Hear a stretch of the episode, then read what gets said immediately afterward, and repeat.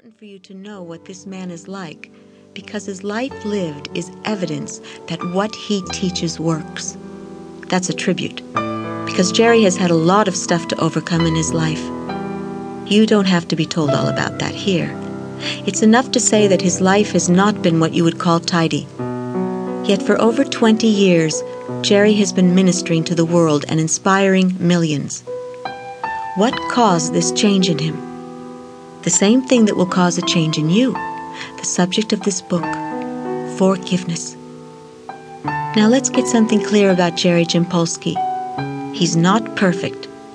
No one who knows him would tell you that. What they would tell you is that he is perfectly clear that he's not perfect, that no one is, and that this is his great healing insight.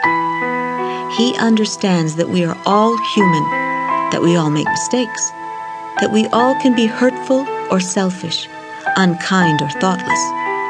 He knows what it's like to wrestle with ego, to battle with fear, and to struggle with love. He knows the deep inner disappointment of wanting to be big and still acting small, of wanting to be gentle and still acting harshly, of wanting to be wise and still acting foolish He's had plenty of moments when he's been less than his grandest self. His special grace is that he would be the first person to tell you that. His special gift is that he'd be the first person to let you be less than perfect too. And get away with it. You see, Jerry Jampolsky has come to understand some things about forgiveness. He's learned to forgive himself for all the times in his life when he's shown up as less than who he really is and he's learned to forgive others when they've done the same. Where this has brought Jerry is to a place of deep inner peace. It has given him a capacity to deal with those whom others would call difficult people, with uncommon patience and unmatched equanimity. It has caused him to seek to practice unconditional love. It has allowed him to heal himself and others.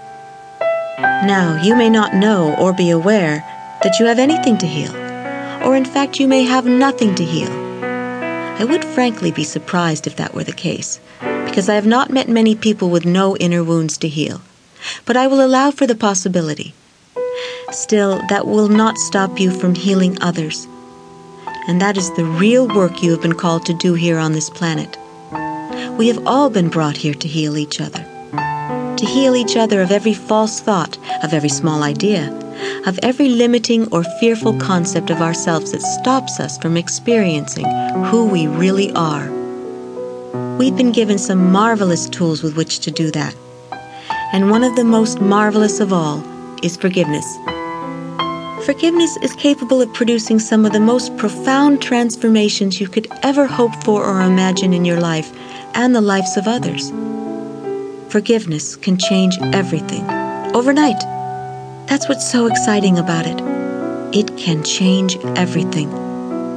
It can bring joy where there is sorrow, peace where there is turmoil, gladness where there is anger, and it can give you back to yourself. What I've noticed in my life is that it has been easier to talk about forgiveness than to practice it. That's why Jerry's book is so important to me. I am glad to learn more about this miracle tool and the miracles it can produce. I am so happy to learn how to use it and not just talk about it. Let me end my commentary here by telling you one final thing about this book. This book is Jerry's truth, but it is God's message. God is just using Jerry as a communicator. So, as you listen to this book, be very clear that you are having a conversation with God. And be very sure that you are not having it by accident. Neale Donald Walsch, author of Conversations with God.